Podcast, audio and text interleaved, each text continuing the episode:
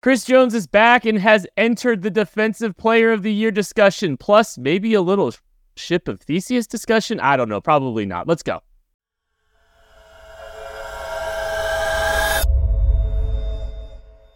You are listening to KC Sports Network, proudly presented by Emprise Bank. Coming up, the latest episode of the KC Laboratory. It's a live edition of the KC Laboratory presented by Emprise Bank, member FDIC. Thank you all so much for hanging out with us. We appreciate you uh, watching, listening. Uh, thank genuinely. We it means a lot that people are supporting KC Sports Network and all the great stuff that we have going on on this channel right now. And there is uh, an unprecedented amount of of things that you can check out right now here at KC Sports Network. I don't know if you like to hear from Chase Daniel, if you want to hear from Derrick Johnson. I don't know. Some I'm name dropping like that one. It, uh, you know, sorry for name dropping, but like, I mean, it's pretty, it's pretty dope. Also, you can hear from Maddie Lane. Hi, Matthew. Listen, I'm just trying to figure out what kind of show we're gonna have. Are we having like a Chris Jones Defensive Player of the Year show, or are we having like a deep discussion about the ship of Theseus here? Just like, which which direction are we to end up going with this, Craig? Where, where do you want to go? I'm putting, I'm actually, I'm putting this on you, and these are two of your favorite things. So like, you have to make the hard choice. God, this is this is a real Sophie's choice for me, you guys. Um, I don't, I don't. Uh, I think I'm going to just weave the paradoxical nature of the ship of Theseus in there with all of our defensive talk. Like we're just going to duck in and out of it, but we're largely going to talk about the defense because the people at home don't want to hear about the rest of it. Uh, I don't know. I think they do. All right, so if the week one defense was the defense and they modify it with Chris Jones, is it still it's the still same defense? De- is it? Are we sure? Defense. I don't know whether still built the sa- it was built to be the defense as it is. Okay. Well, Just because they were able to finally add in the remaining piece to the ship okay. doesn't mean that the ship has changed. Well, week one, week two, the results were still the same. The Kansas City, we have a chief fence, y'all. I am ready to officially declare on this day, Monday, September 18th, 2023, the Chiefs have a very good chief fence. My goodness, I rewatched the game last night. It is so I I'm geeking out and having a you know things are different when I'm geeking out about the chief fence. But here we are. We've got a deep, talented group that can do a lot of different things. And then they interject Chris Jones, who decided, hey, you know what, Micah Parsons, I know you had a pretty good week one. Let me just let me just show you what's up too. I'm I'm here. I'm here. Chris Jones interjects into the defensive player of the year conversations immediately with a fantastic performance. Man, uh, uh let's start with Chris and move to the rest of the defense. Uh, great start for him uh in, in his in his first game. Yeah, is that that's okay? I didn't know if that was the end of it. Uh, yeah, it was. It was a really great start for Chris Jones. Um, for his first build the ship out of Chris Jones. yeah, you know that's a, that's a big ship there. Oh, um, for a second we were building this show without Maddie because he just wasn't going to talk. So we're. I didn't okay. know that was the end of it. I didn't know that's where you were ending. You you know should, slob that up. Know by now. You didn't make eye contact. It was kind of like half-hearted. It was bad. Chris Jones, phenomenal game. Um, he came in with only 51% of the snaps played. And yet, that's all I think. That's the first place everyone's going to go to when they talk about the Chiefs from this game, right? Was how impactful Chris Jones was, how he dominated it. He did that by playing just barely over half of the snaps. Like, that's all it was. So, there was clearly an acclimation period. I think, Kit, you even said it when you were rewatching the game last night that later in the game, he definitely appeared to be quite gassed, as one would expect. But guess what? That didn't stop him from being, you know, the key piece to holding the Jags out of the end zone on the final third and fourth down play to force a turnover on downs. Mm. He was a difference maker. He was everything that he was telling the world that he was when he was asking for Aaron Donald money in this particular game. He was exactly he was exactly that. And if he keeps that up throughout the entire year, like, hey, someone's gonna have to pony up, whether it's the Chiefs or somebody else, they're gonna pony him up, pony up to pay it a whole whole lot of money. And if he continues that level of play, I mean, it's going to be hard to poke any holes in in that logic, even given the age and everything like that. Because I mean, he was just phenomenal against the Jags. he really was, and I, I think you you can see it with with actual numbers. I don't know if anybody's familiar with uh, DVOA. It's uh, Aaron Schatz created this.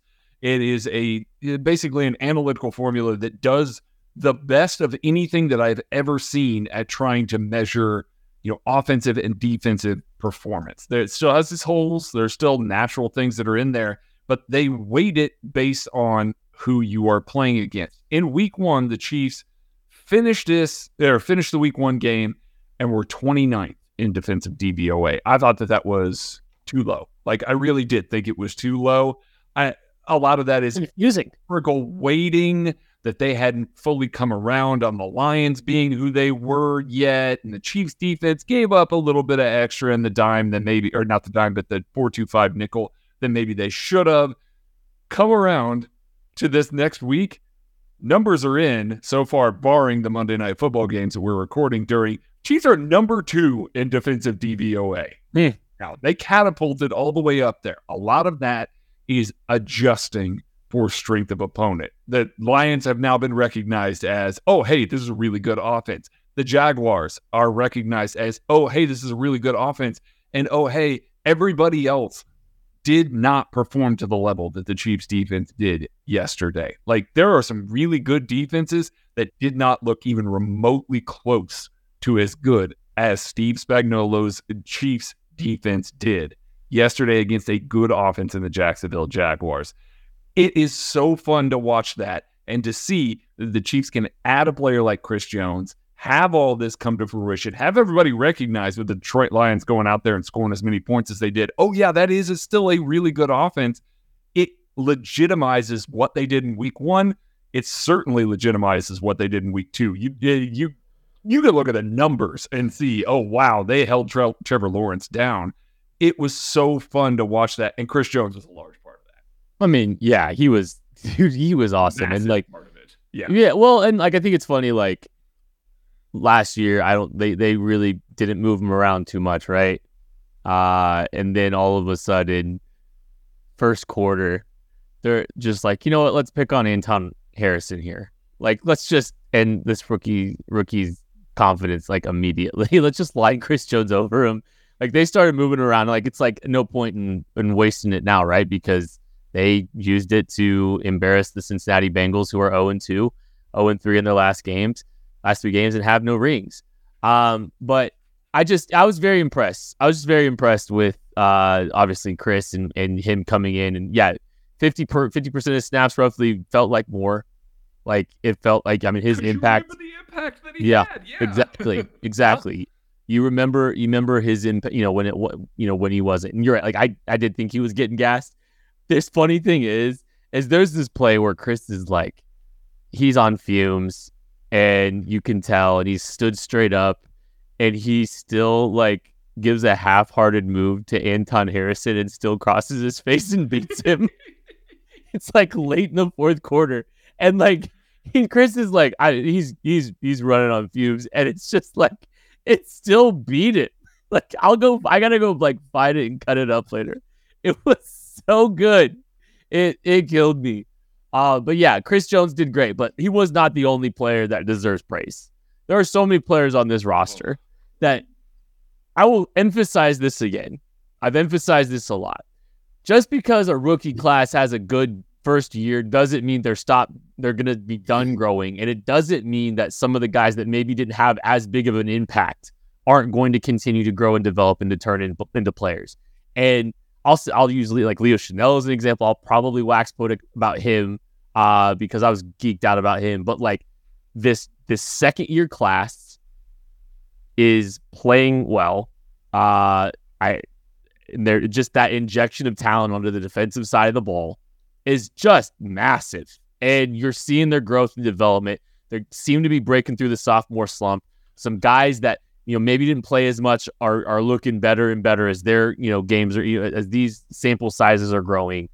Man, like there's just so much talent on this team, and like I want to talk about the second year players specifically because man, the second best player on the defense might be Trent McDuffie. I mean, I've been I've been banging the drum that it's gonna be Trent McDuffie by the end of the year for a while now, and I think through two games, I've seen nothing to make me think otherwise. L'Jarius Sneed also, I think, had a really good game. I think I mentioned on the post game show in the first half, Sneed got targeted a little bit, and that had led to some success for the Jags offense, but he really locked in the second half and he played great. And so, like, L'Jarius Sneed's still who the team sees as their best corner because he's out there shadowing number one wide receivers on the other team when they want to do that. He followed Calvin Ridley around, right? He still gets that job. However, what Trent McDuffie's doing just on a snap by snap basis, whether it's blitzing, whether it's coming up to play the run, some of the just the high IQ plays he's making to recognize play action, stick with a guy trying to feint a stock block at him, and then undercut them so that Trevor Lawrence couldn't fit the ball to Christian Kirk. That play where they, uh, Zay Jones ran the over route in the end zone, I thought at first he just made a good job recovering. But no, when you watch that back from the end zone, that's perfect coverage for a guy that's getting no help because the Chiefs blitzing on that play that he had no help. He had to cover a crossfield route by himself out of the slot versus a wide receiver off the line of scrimmage. And he was right in the hip pocket the entire time. Like it's getting really eh, hard to say that Trent McDuffie's underrated. I think we're about to get to the point where like the national media is going to start recognizing how good he's been as well. And so, yeah, if I had to place my, you know, claim on somebody as being the second best best player on this Chiefs defense, it is Trent McDuffie. But I mean, he's not the only guy in contention for that award. I mean, if we're sticking with year two players, George Karlaftis looks fantastic. He he really does look terrific here. George Karlaftis with two and a half sacks. I don't care what the NFL stats. I was gonna I was gonna stat correct you the other day, nope. Craig, but nope. It I is just two and a half sacks. that one with he was on top of Goff after the fumble. They counted that as a rush. I'm sorry, no, no. Jared Goff is turtling on the ground. George Karlaftis comes up and taps him. It's fine. It's not a rush. I, am counting it as a sack. I don't. I don't care what the NFL stats say. Mm. George Karlaftis has looked really good though. His hand usage. We've been ranting and raving at all preseason. It is.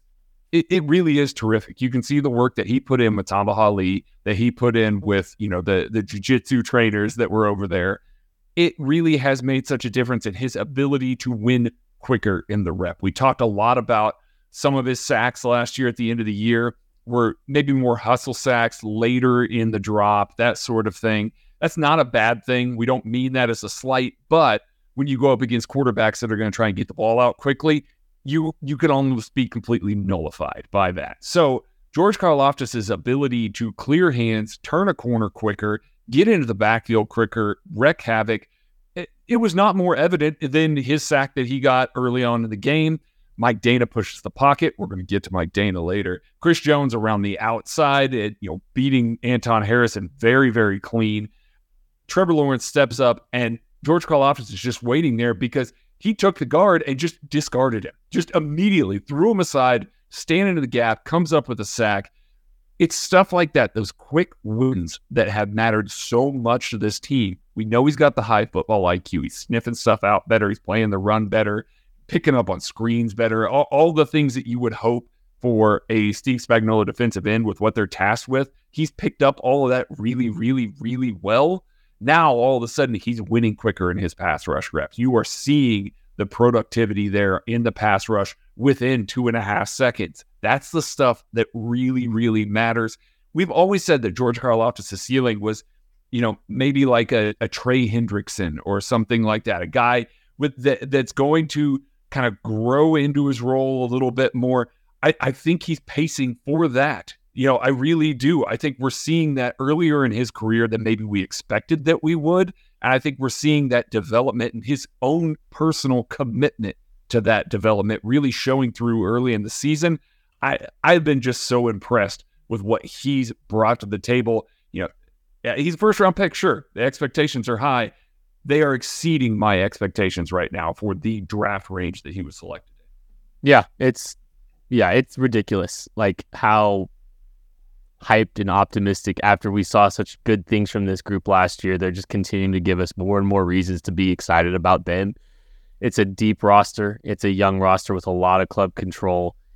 The defense looks great, man. Like it's it's it's so much fun to see. We're gonna take a break. We got more to talk about the defense right after this. Thanks for listening to KC Sports Network. Make sure you download our new app. Find it on the App Store or Google Play. Just search KC Sports Network. It's more fun to be there for live Kansas City Chiefs football. And when you need tickets, Ticketmaster's got you covered. As the official marketplace of the Kansas City Chiefs and the NFL, Ticketmaster gives you more ways to find your perfect seat. Their interactive seat map gives you 360 degree previews of your section to make sure you have the best view of those pivotal plays. And if your plans change, Ticketmaster gives you more flexibility to sell or transfer your tickets. Plus, mobile tickets make getting in on game day a breeze and you can even customize your Ticketmaster app to rep your team's colors. Find tickets today at ticketmaster.com slash Chiefs. Hey guys, it's Benny Heiss from Benny and the Bets. And when it comes to improving your golf performance, there is nothing quite like a PXG custom club fitting experience with a true PXG fitting specialist. This data driven fitting is going to help determine the right club heads, perfect loft, lie, and shafts to be able to completely transform and change your game and also lower your scores in the process. So no matter your skill level, you can be fitted for PXG's flagship Gen 6 clubs. They're designed to deliver incredible gains in distance, accuracy, and forgiveness. And for a limited time, you can use the code PXG75 when you sign up for a custom fit and get 75% off your fitting at pxg.com. Or you can give their store in Kansas City a call at 913 396 6100. We're driven by the search for better. But when it comes to hiring, the best way to search for a candidate isn't to search at all. Don't search match with Indeed. Indeed is your matching and hiring platform with over 350 million global monthly visitors, according to Indeed data, and a matching engine that helps you find quality candidates fast. Ditch the busy work. Use Indeed for scheduling, screening, and messaging so you can connect with candidates faster. Leveraging over 140 million qualifications and preferences every day, Indeed's matching engine is constantly learning from your preferences, so the more you use Indeed, the better it gets. Join more than 3.5 million businesses worldwide that use Indeed to hire great talent fast. And listeners of this show will get a $75 sponsored job credit to get your jobs more visibility at Indeed.com slash BlueWire. Just go to Indeed.com slash BlueWire right now and support our show by saying that you heard about Indeed on this podcast. That's Indeed.com slash BlueWire. Terms and conditions apply. Need to hire? You need Indeed. When you need mealtime inspiration, it's worth shopping Kroger, where you'll find over 30,000 mouthwatering choices that excite your inner foodie. And no matter what tasty choice you make, you'll enjoy our everyday low prices, plus extra ways to save, like digital coupons worth over $600 each week. You can also save up to $1 off per gallon at the pump with fuel points. More savings and more inspiring flavors make shopping Kroger worth it every time. Kroger, fresh for everyone. Fuel restrictions apply. Thanks everyone that is hanging out with us here today. We appreciate you. Uh, quick reminder, just so you guys know, during the season, make sure you are checking out the 810 pregame show uh, on 810. That's where you can catch all the pregame action for the Chiefs. So make sure you guys are checking that. Uh, it's the home of the NFL. 810 Sports Radio. We got some friends that uh, that may or may not uh, be on that, or frenemies, depending on uh, on how you want to define it. Uh, Joshua Best friends. Joshua Briscoe can you know. Team Briscoe. Uh, yeah, we know you're Team Briscoe. Of course you are. I'm Team Linebackers now. this linebacker group, man. Craig, I don't like this. I don't like this. He's in. I don't like this. on our territory here. Right. No, I don't And- like it. He hates defense. He especially hates linebackers because they're like the boring players. They're they're the running backs of the defense, according to Kent. And he's over here. Listen to this. He's about to talk about a Sam linebacker, which is a fullback, not even a running back. He's about to embrace the fullback of the defense. We I don't like this. He might have supplanted Patrick Lavon Mahomes as Kent's favorite player of this year already. I'm just saying this. I'm just saying. Ken, Yeah, no chance. No chance. Uh, no, I'm just I'm smitten. Craig Craig said the other day, uh, I'm smitten with the Sam linebacker. yes. I am. But I'll I, and I'll I'll wax poetic a little bit. I'm sure. Like I just Leo Chenal, man. Like I think we all like. I spent a lot of time this offseason talking about how excited I was about what he did in the Super Bowl. It looked like he played his best football in the biggest moments of his rookie season. Kind of took a little bit of time, was slow, all that. But he got better and better as the season went on. He looked more and more comfortable. And then he just comes out this year And it feels like Steve Spagnuolo has done a better job weaponizing Leo Chenal this year and and giving him opportunities to do the things that he's really good at. Yes, he is a Sam linebacker. He played uh 37% of the snaps or 40 somewhere around there I believe. He played like 25 snaps this week. I literally the first pl- the first the first player I wouldn't look for on the snap count. Uh shout out our guy Nick Jacobs. Uh was Leo Chenal. Um but man, I just it feels like he's going to keep carving out some opportunities. They're going to try to figure out some ways to get him more and more on the field. You saw him kind of rush a little bit off the edge and walk Anton Harrison back into the lap of, of Trevor Lawrence. You know, you saw him identify the throwback and make an outstanding play to get around the tackle and challenge that throw to Trevor Lawrence, keep him at bay. Um, you saw him change directions pretty quick and chase on the slip screen uh, to into the boundary. You know, I, he still made a play. You saw him just make you know great angle to the ball and you know make a tackle, get a little help. I know, but I just like there's so many little things that he did, and it's just it's not just him that I'm excited about. I'm just geeked about this linebacking group. It is, it's they they they have flexibility, they have depth, they have talent. They are mixing and matching. It feels like a little bit more than they did last year because they have confidence in all four of the guys that they rolled out there. I mean, like I think I saw, saw someone said like Nick Bolton didn't get 100% of snaps. I was too blinded by Leo Chenal's snap count, but it feels No, like the second week in a row. Drew Yeah. Tranquill subbed in at the mic while Nick Bolton was healthy. Nick Bolton also got injured, but while he was They're doing the- healthy, They're, doing, the they're Damian doing Harris. Darius Harris. Yeah. The, Dar- yeah, the Darius Harris thing with him at Mike, and I mean, I'm it's I guess working right. I so like we'll see how it goes from there. Um, I want to start with Leo Chenal. Like he has been great, and it gives the Chiefs another physical downhill linebacker to go with Willie Gay, who is really capable of taking on blockers and blowing them up. Nick Bolton plays very physically, except for when it comes to blockers. He much prefers to go around blockers or slip under them to make his plays. He does not like to engage with blockers very frequently. He likes to, he'll hit a running back in the hole as hard as you want, as hard as anybody in the league. He doesn't approach blockers with that same intensity. So having another guy like Leo Chenal to pair with Willie Gay that can do that, I think is really good for this team, especially when you consider, you know, I think Chenal might see the game a little better than Willie Gay does as well. Like I think he might process it out a little bit better. And he's coming downhill. And then to get into what I really love about this, the 335 comes out. They Heyo. put Leo Chenal as a pass rusher. He rushed the passer eight times in this game against the Jaguars. You know how many pressures he had? Four. Four pressures on eight Well-. And now I would I gotta say only one of them was a true pass set. So like only one of them was just a straight drop back pass. Everything else was like a rollout or like this de- like a play action kind of thing. So like he definitely got some like I'm you know I'm reading the play out. I'm giving great effort to chase it down. But like he was pushing the tackles backwards when he was rushing. He was getting pressure as an actual rusher, despite a guy having. Rel- I mean, he, people ask us all the time, can he play defensive end? I still say no because the arms are just too short, and I don't know if he can bend the corner like that. But as a just a, a change up kind of rusher, he's looking pretty good. Like I said, only eight rush reps, fifty percent kind of pressure rate on those. That's really darn good, Craig. Yeah, that's that's exceptional. And I love how much they are mixing things up.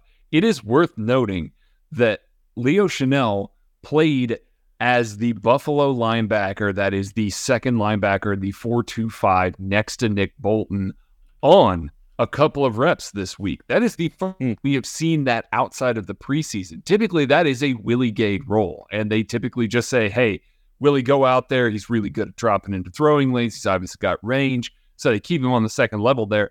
This was the first time that we got to see that. Now, Willie was dealing with some stuff, you know, injuries, you know, cramping, some stuff like that. It could have been that they detected that on the sidelines and that swap just kind of naturally happened there.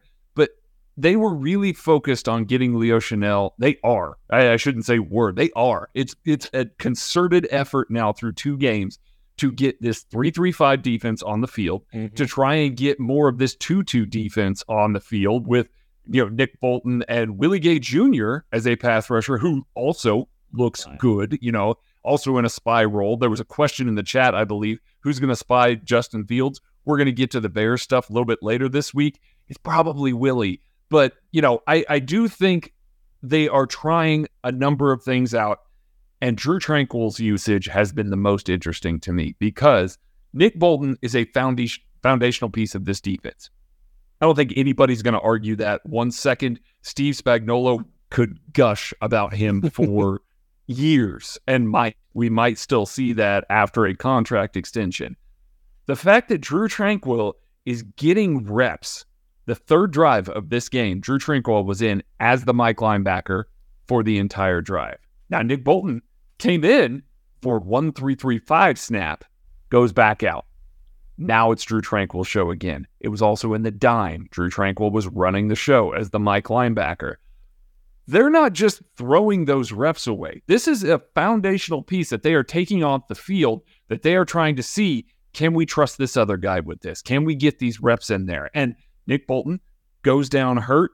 I didn't have the moment of panic that I normally do when the Chiefs' Mike linebacker goes down hurt. That's not trying to slight Nick Bolton. That's just how good Drew Tranquill has been filling in for that as well. These are good problems to have, and their usage. It, Brendan Daly and Steve Spagnuolo coming up with a game plan to get all these guys on the field together and implemented this way has just been phenomenal. It has been revolutionary for this Chiefs defense. The best two game start of any Spagnuolo era Chiefs defense. Maybe back to the Giants. I haven't done that far back.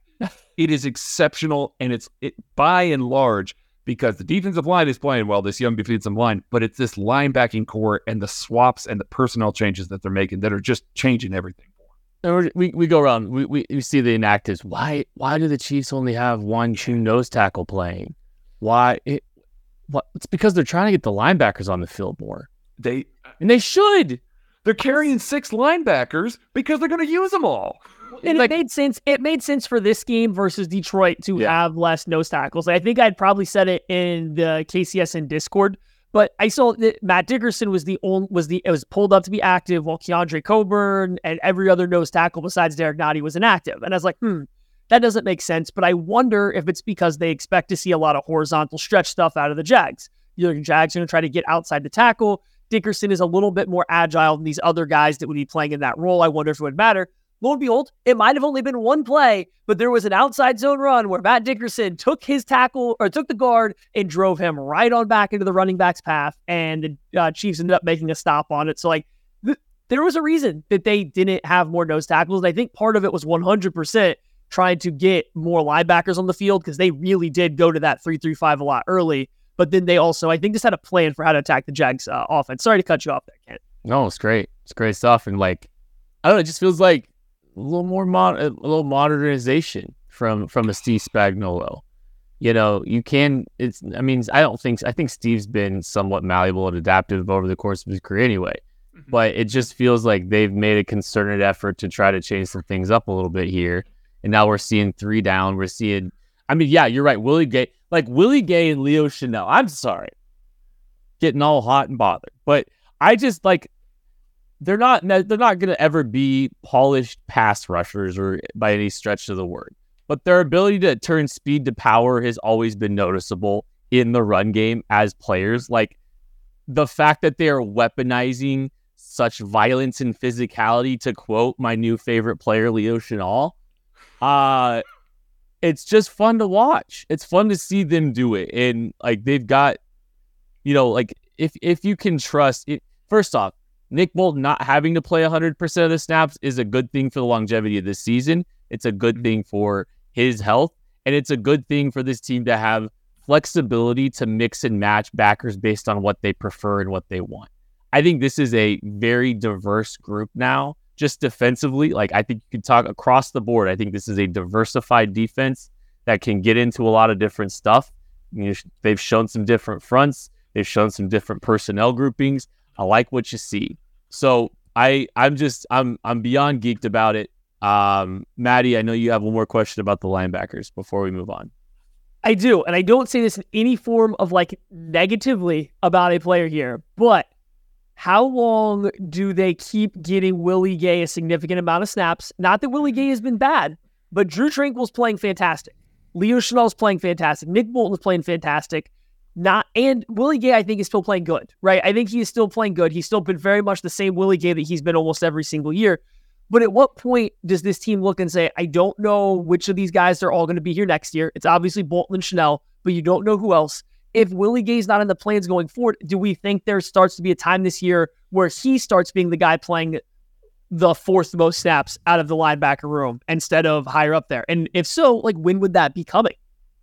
I mean, that was why my ears perked as much as I did when Leo Chenal was in the Buffalo nickel. Mm. Like that was that that was the first time. Like the three three five is Nick Bolton, Drew Tranquill, and Leo Chenal at the linebacker position, and it always has been. Willie's not mixing it. I've been conditioned. I've been so conditioned with the rigidity of the rotations at linebacker over the last few years I that I, know. saw that and I went, huh?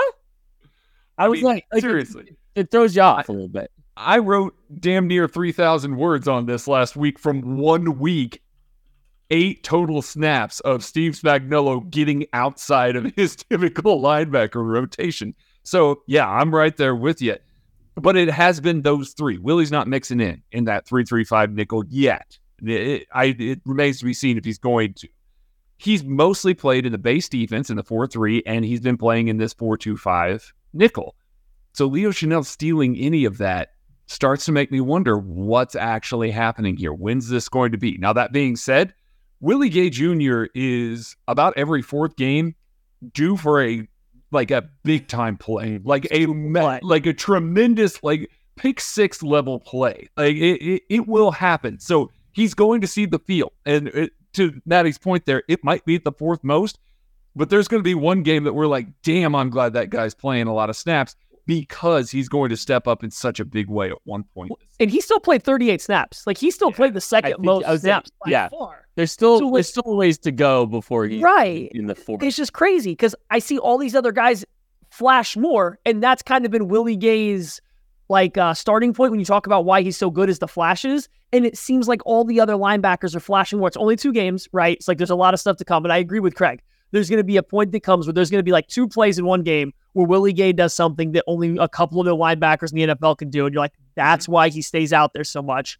But when the play is this good on a consistent level from Bolton, from Tranquill, from Chenal, it kind of maybe gets harder to say, hmm, we need to give Willie Gay 38 snaps every single game so that on the fourth game, he can maybe have a huge impact. Um, yeah, played almost a little over half the snaps, and this defense looked terrific with him Wait, on the field, without him on the field. So, I mean, just just keep rotating. I I think it's I think there are, is some opportunity for Chenal to, or for Willie Gay to have some of his snaps eaten into in some capacity.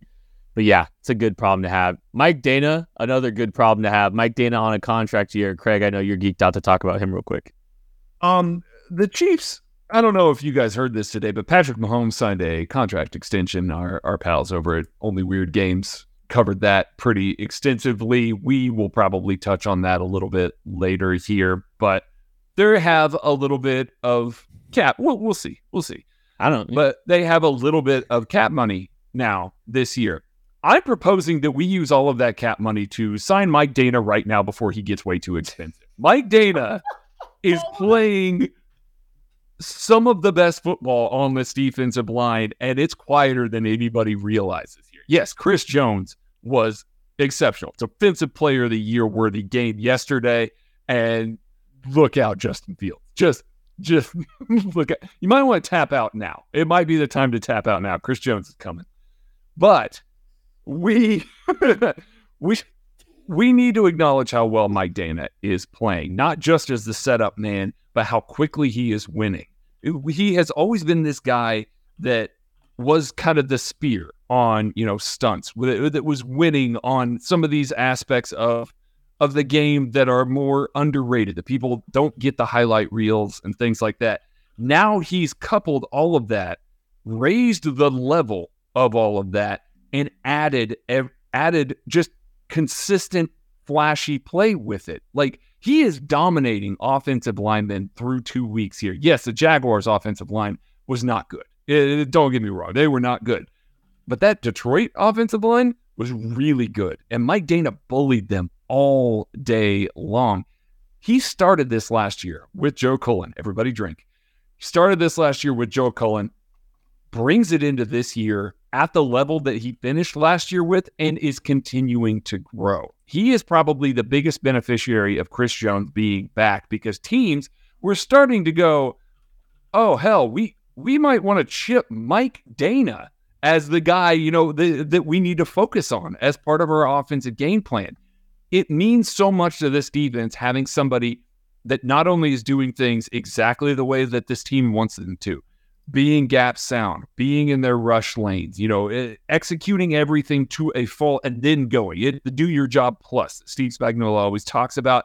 Mike Danna is the epitome of that player. When he's coupling that with ridiculously good pass rush, winning routinely in splashier plays, making impact plays on top of that do your job plus, that is the type of player that this Chiefs defense needs around for another four years. They need this guy along that defensive line. I am more than willing to sign him to a long term extension right this very moment. He has been that good in the back half of last year and at the start of this year. I don't need to see any more because the more the more he plays like that, any agent worth their salt is going to be able to ask for 10, 11, 12 million dollars a year for Mike Danna and be justified in doing so. So sign it now before it gets to that point. Thank you I- for that real quick four minutes on Mike Danna. I could have gone longer. I know you could have. Uh, Danna's been great. Danna's been great. Uh, Craig is great. Also, Felix Anudike-Uzomah does seem to be using his hands better and better as the season goes on. Matthew, I know you're probably a little bit excited about that. So that was kind of fun to see as well. We spent 34 minutes on the defense.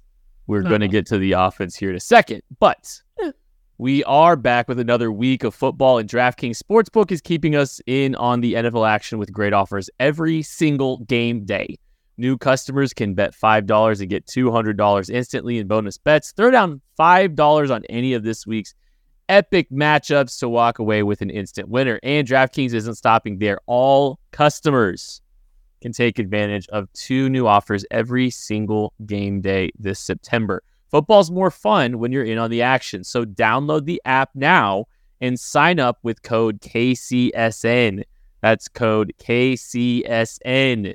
New customers can bet just $5 to get 200 instantly in bonus bets only on DraftKings Sportsbook, an official sports betting partner of the NFL with code KCSN.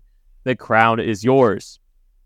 Gambling problem? Call 1 800 Gambler or visit www.1800Gambler.net. In New York, call 877 8 HOPE NY or text HOPE NY. In Connecticut, help is available for problem gambling. Call 888 789 7777 or visit ccpg.org. Please play responsibly on behalf of Boot Hill Casino and Resort in Kansas, licensee partner Golden Nugget, Lake Charles, Louisiana. 21 and older, age varies by jurisdiction, void in Ontario. See sportsbook.draftkings.com slash football. Terms for eligibility, terms and responsible gaming resources. Bonus bets expire seven days after issuance. Eligibility and deposit restrictions apply. And that, my friends, is how you read the legal terms on an ad. Your pen hit you in the chest. No, it didn't. I caught it. It's right in my hand. Hey, I hey, you want to know why you nailed that the legal terms on that ad? Because you've only been talking about defense. Your mind's not clouded with all of that offensive BS. Wow, that's a good transition, Craig. Welcome, Uh, welcome, welcome to the clear side of things, buddy. All right. So, offense.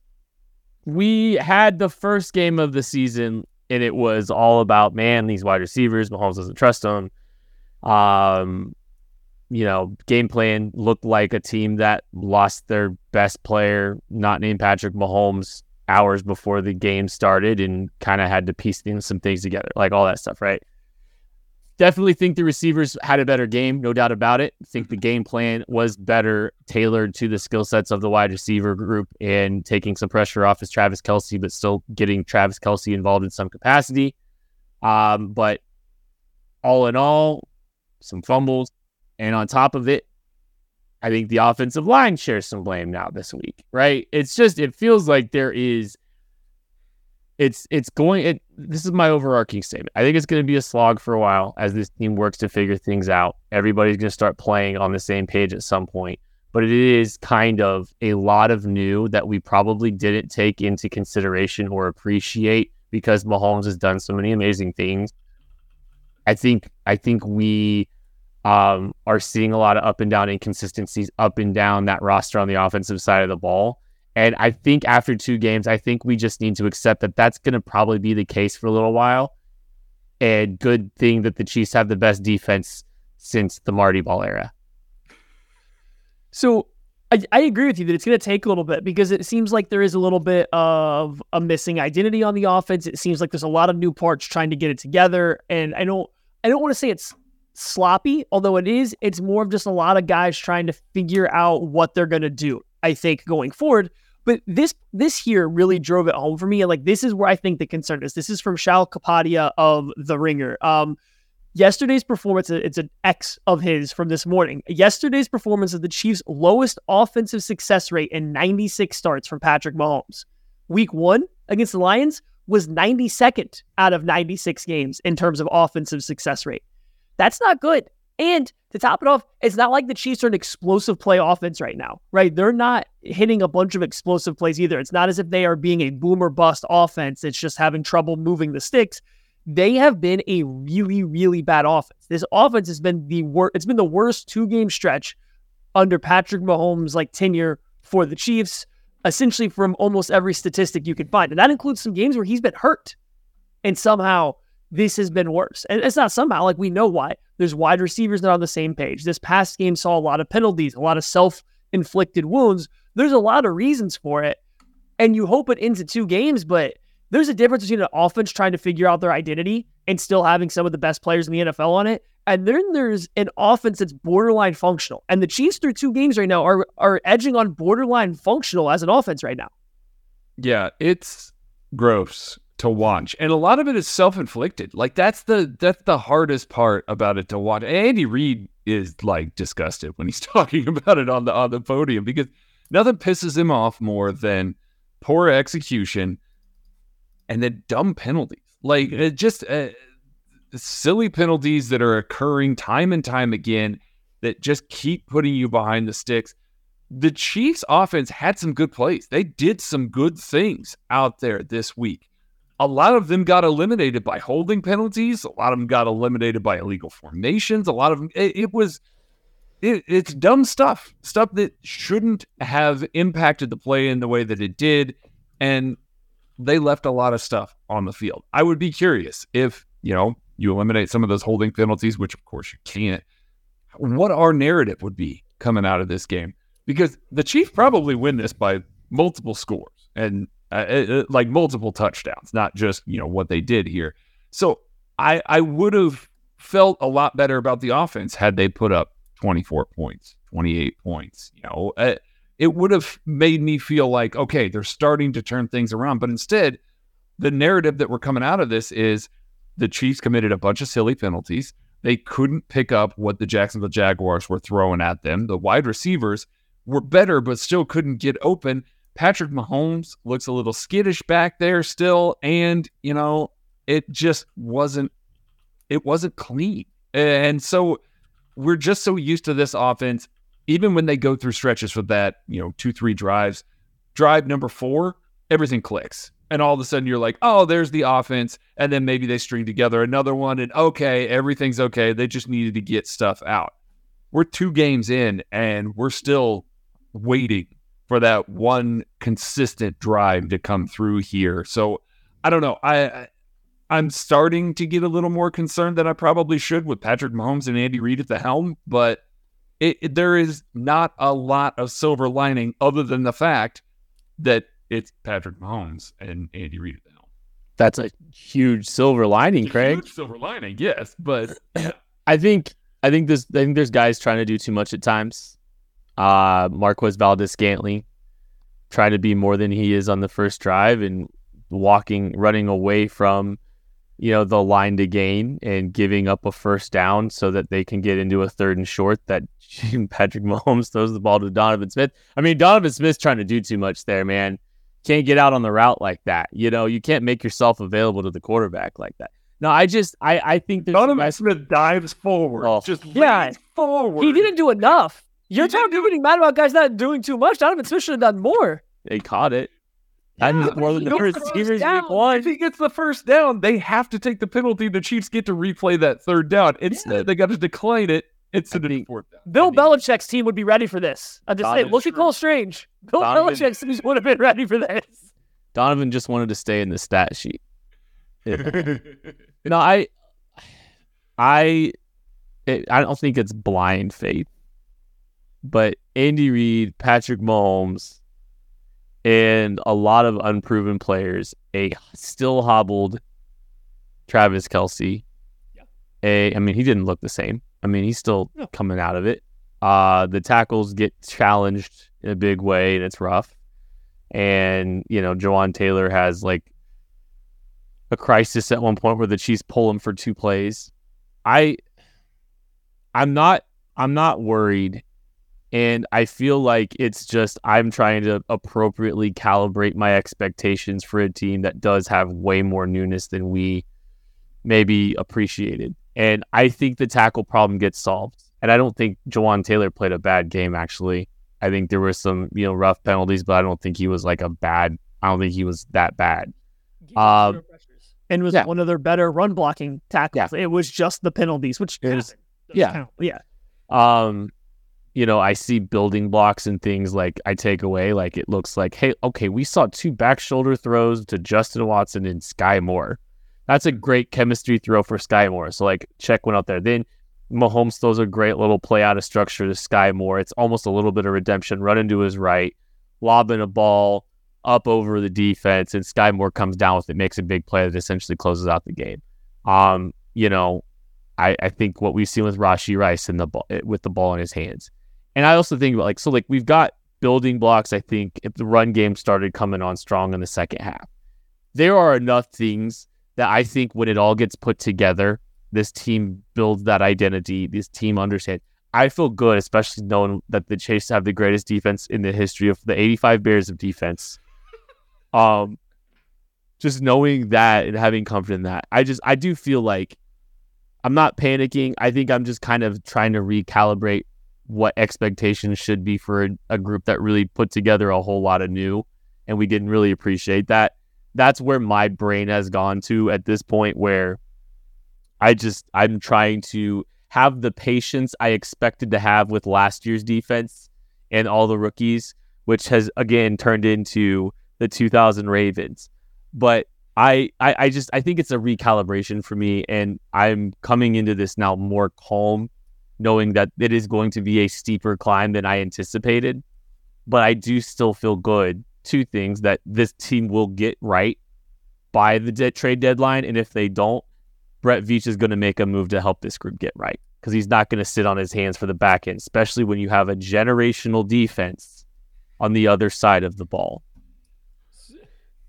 I think he'll Kick's gonna, it. Kick's gonna jinx this. Yeah, I know.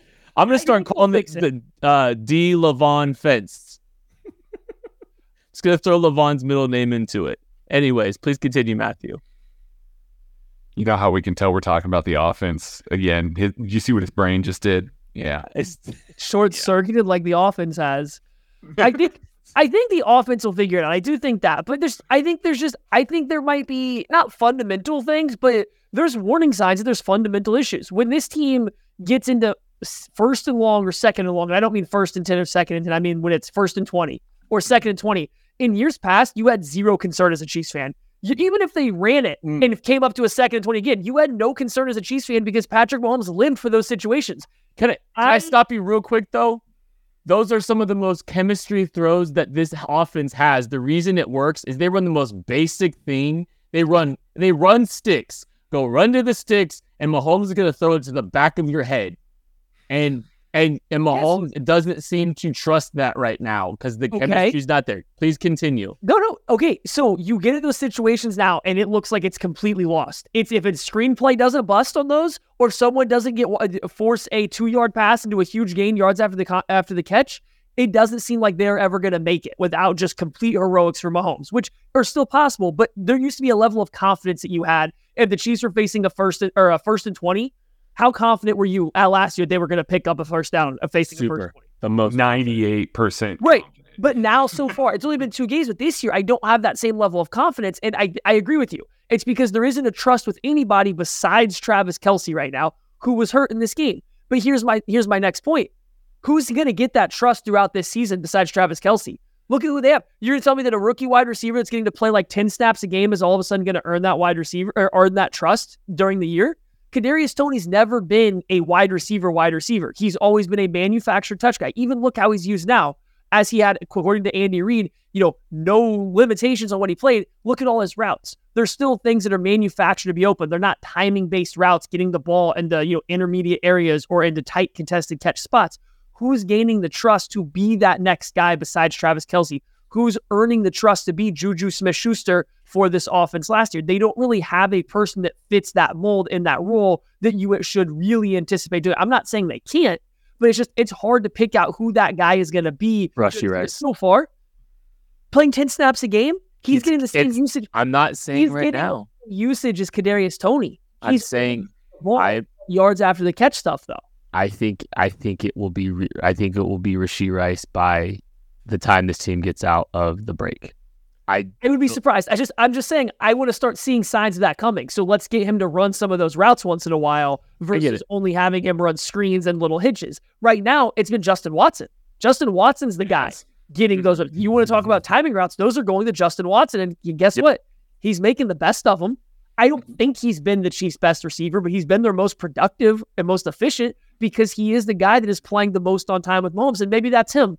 Maybe as the year goes on, he's the guy that be, takes over kind of that role to be the next, you know, veteran guy that Mahomes trusts. So now when he does drop back, he's like, mm, Kelce's not open. I know where Watson's going to be, and he's the guy I'm looking for next. Because I think that's what they're missing. There's only trust in one guy right now. It doesn't matter the concepts. It doesn't matter about getting a Rashee Rice or Justin Ross out there anymore. It doesn't matter always about the tackles playing a lot better than what they are. I think they are fundamentally missing the next guy to have trust in besides Kelce, and Kelce's not fully healthy. I do think they'll figure it out. It's just, I think there's warning signs that it could be a problem all year. Okay, I, I do want to talk uh, to your point about being greater than 10 yards left. Third and 20, check down to Jerick McKinnon that went for 11 yards. That was one of their more productive plays on something like that. Scrolling up here, there was a second and 14. That is the interception, the arm punt that Patrick Mahomes basically threw down the field. Terrible play. Burn that with fire. Uh, they had a, a second and 17, went to Kelce for eight yards. That was an illegal formation. Did not I'll get them back ahead of the sticks there. Second and 22, eight yard pass. Third and 14, Noah Gray takes it 12 yards on a two yard pass. That was a check down where he made a guy miss in the flat, gets it out there. The Chiefs convert the fourth down. After that, that's their touchdown drive. That's the one they were able to extend that one drive into that. Going forward here, they had more. It was great. So, um, moving into here, a second and 17. Patrick Mahomes scrambles for 11 yards. Offensive holding. They bring it back. That's a second and 25. Seven yard pass to Clyde. The third and 18 is a seven yard pass to Jerick McKinnon. Again, you're not picking up chunk plays. You're not getting back ahead of the sticks at all. Second and 21, incomplete pass. Third and 21, check down to Kadarius Toney for five yards. Those are the them. Like that's what to do it. They had second and 15.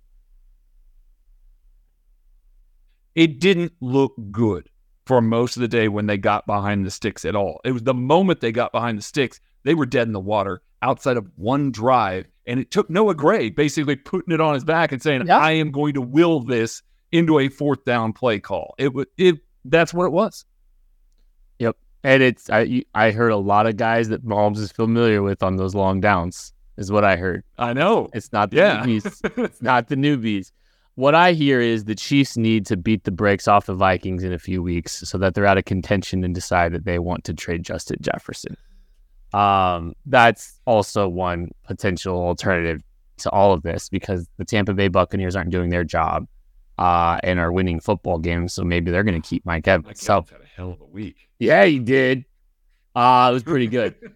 All right, guys, I want to make a uh, decision on this show together on air. This is a production decision. We missed stickers, slaps, and spirits last uh, last week. Oh. Now, I I'm more than willing to chalk it up just for you know, uh, just just for you know, it's just it's the season. It was you know four days after the game. Are we bringing sticker slaps, and spirits back this week and this year? Yes. Why- Okay. that, was, that shouldn't be a question. Absolutely. All right. Uh, I do I do helmet stickers, right? Mm-hmm. I want to give a helmet sticker to my new favorite player, Leo Chenal. I I am so uh, thrilled to see you thriving. His helmet doesn't have 17 spots for a sticker every week. It's okay. oh, this might be the new Travis Kelce bit. This might be my Travis Kelce bit. Um, no, I just I was so excited to see Leo Chenal. You know, like we had him top 50, 60 in the KCSN draft guide in 2022. We really big fans of his. And some of the things that we really got excited about are really manifesting themselves. Big, strong, physical, powerful players uh, that have any level of smarts and instincts. At, it seems to be playing pretty well, and I'm very, I'm very much enjoying that. So a helmet sticker goes to Leo Chenal uh, for this weekend, also last week. So uh, two helmet stickers for Leo Chenal, a member of the 2000 Ravens defense.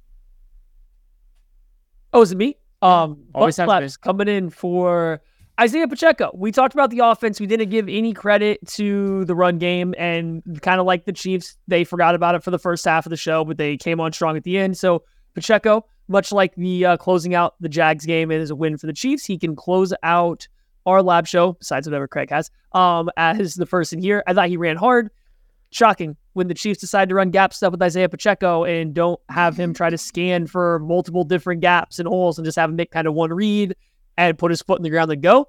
It works. So maybe we see more of that. Cross our fingers, we get more gap scheme stuff for Pacheco because when he gets running downhill, he is very difficult to deal with for defenses. And I honestly think he thrives. I think if you hit him, he comes back even better the next play, the harder you hit him. He does not want to be just taken down gently for like one yard. No, he would rather get jacked up. He would rather show up on the jacked up segment of this old ESPN countdown shows than he would just get tackled normally because he's going to come back better and stronger. So Isaiah Pacheco, a little butt slap on the way out. I mean, this is the easiest one in the world. A whole ass bottle of bourbon right back here for Chris Jones. Welcome back, buddy. My, I think the concern that everybody had with Chris Jones missing time, the you know through the preseason and into the first game, was that he was going to come back and he was going to be rusty and that maybe he wasn't going to be in football shape. And none of those manifested outside of maybe some cardio at the end of the game. He was phenomenal. He is a reminder of how good of a player he is stepping on the field. I think everybody immediately saw the level that he came in to play with. And all of us, whether or not you thought it out loud, subconsciously in the back of your brain, you went, Chiefs are going to be paying some incentives this year. They just are. He looks like that level of player. I don't know if it's defensive player of the year level yet. We're going to find out because he's got a string of teams that he can rack up some serious stats against. This was the first one that he showed up, proved it, looked exactly the player that we all expected him to be with a full offseason.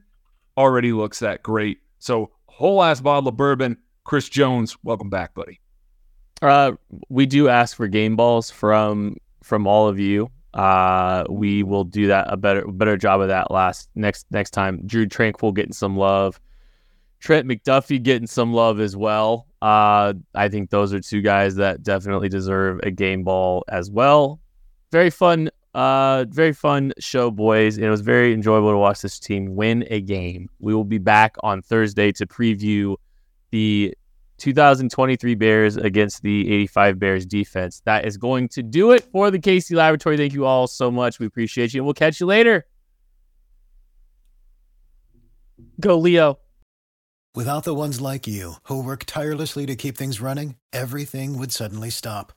Hospitals, factories, schools, and power plants, they all depend on you. No matter the weather, emergency, or time of day, you're the ones who get it done. At Grainger, we're here for you with professional grade industrial supplies. Count on real time product availability and fast delivery. Call clickgrainger.com or just stop by. Grainger for the ones who get it done.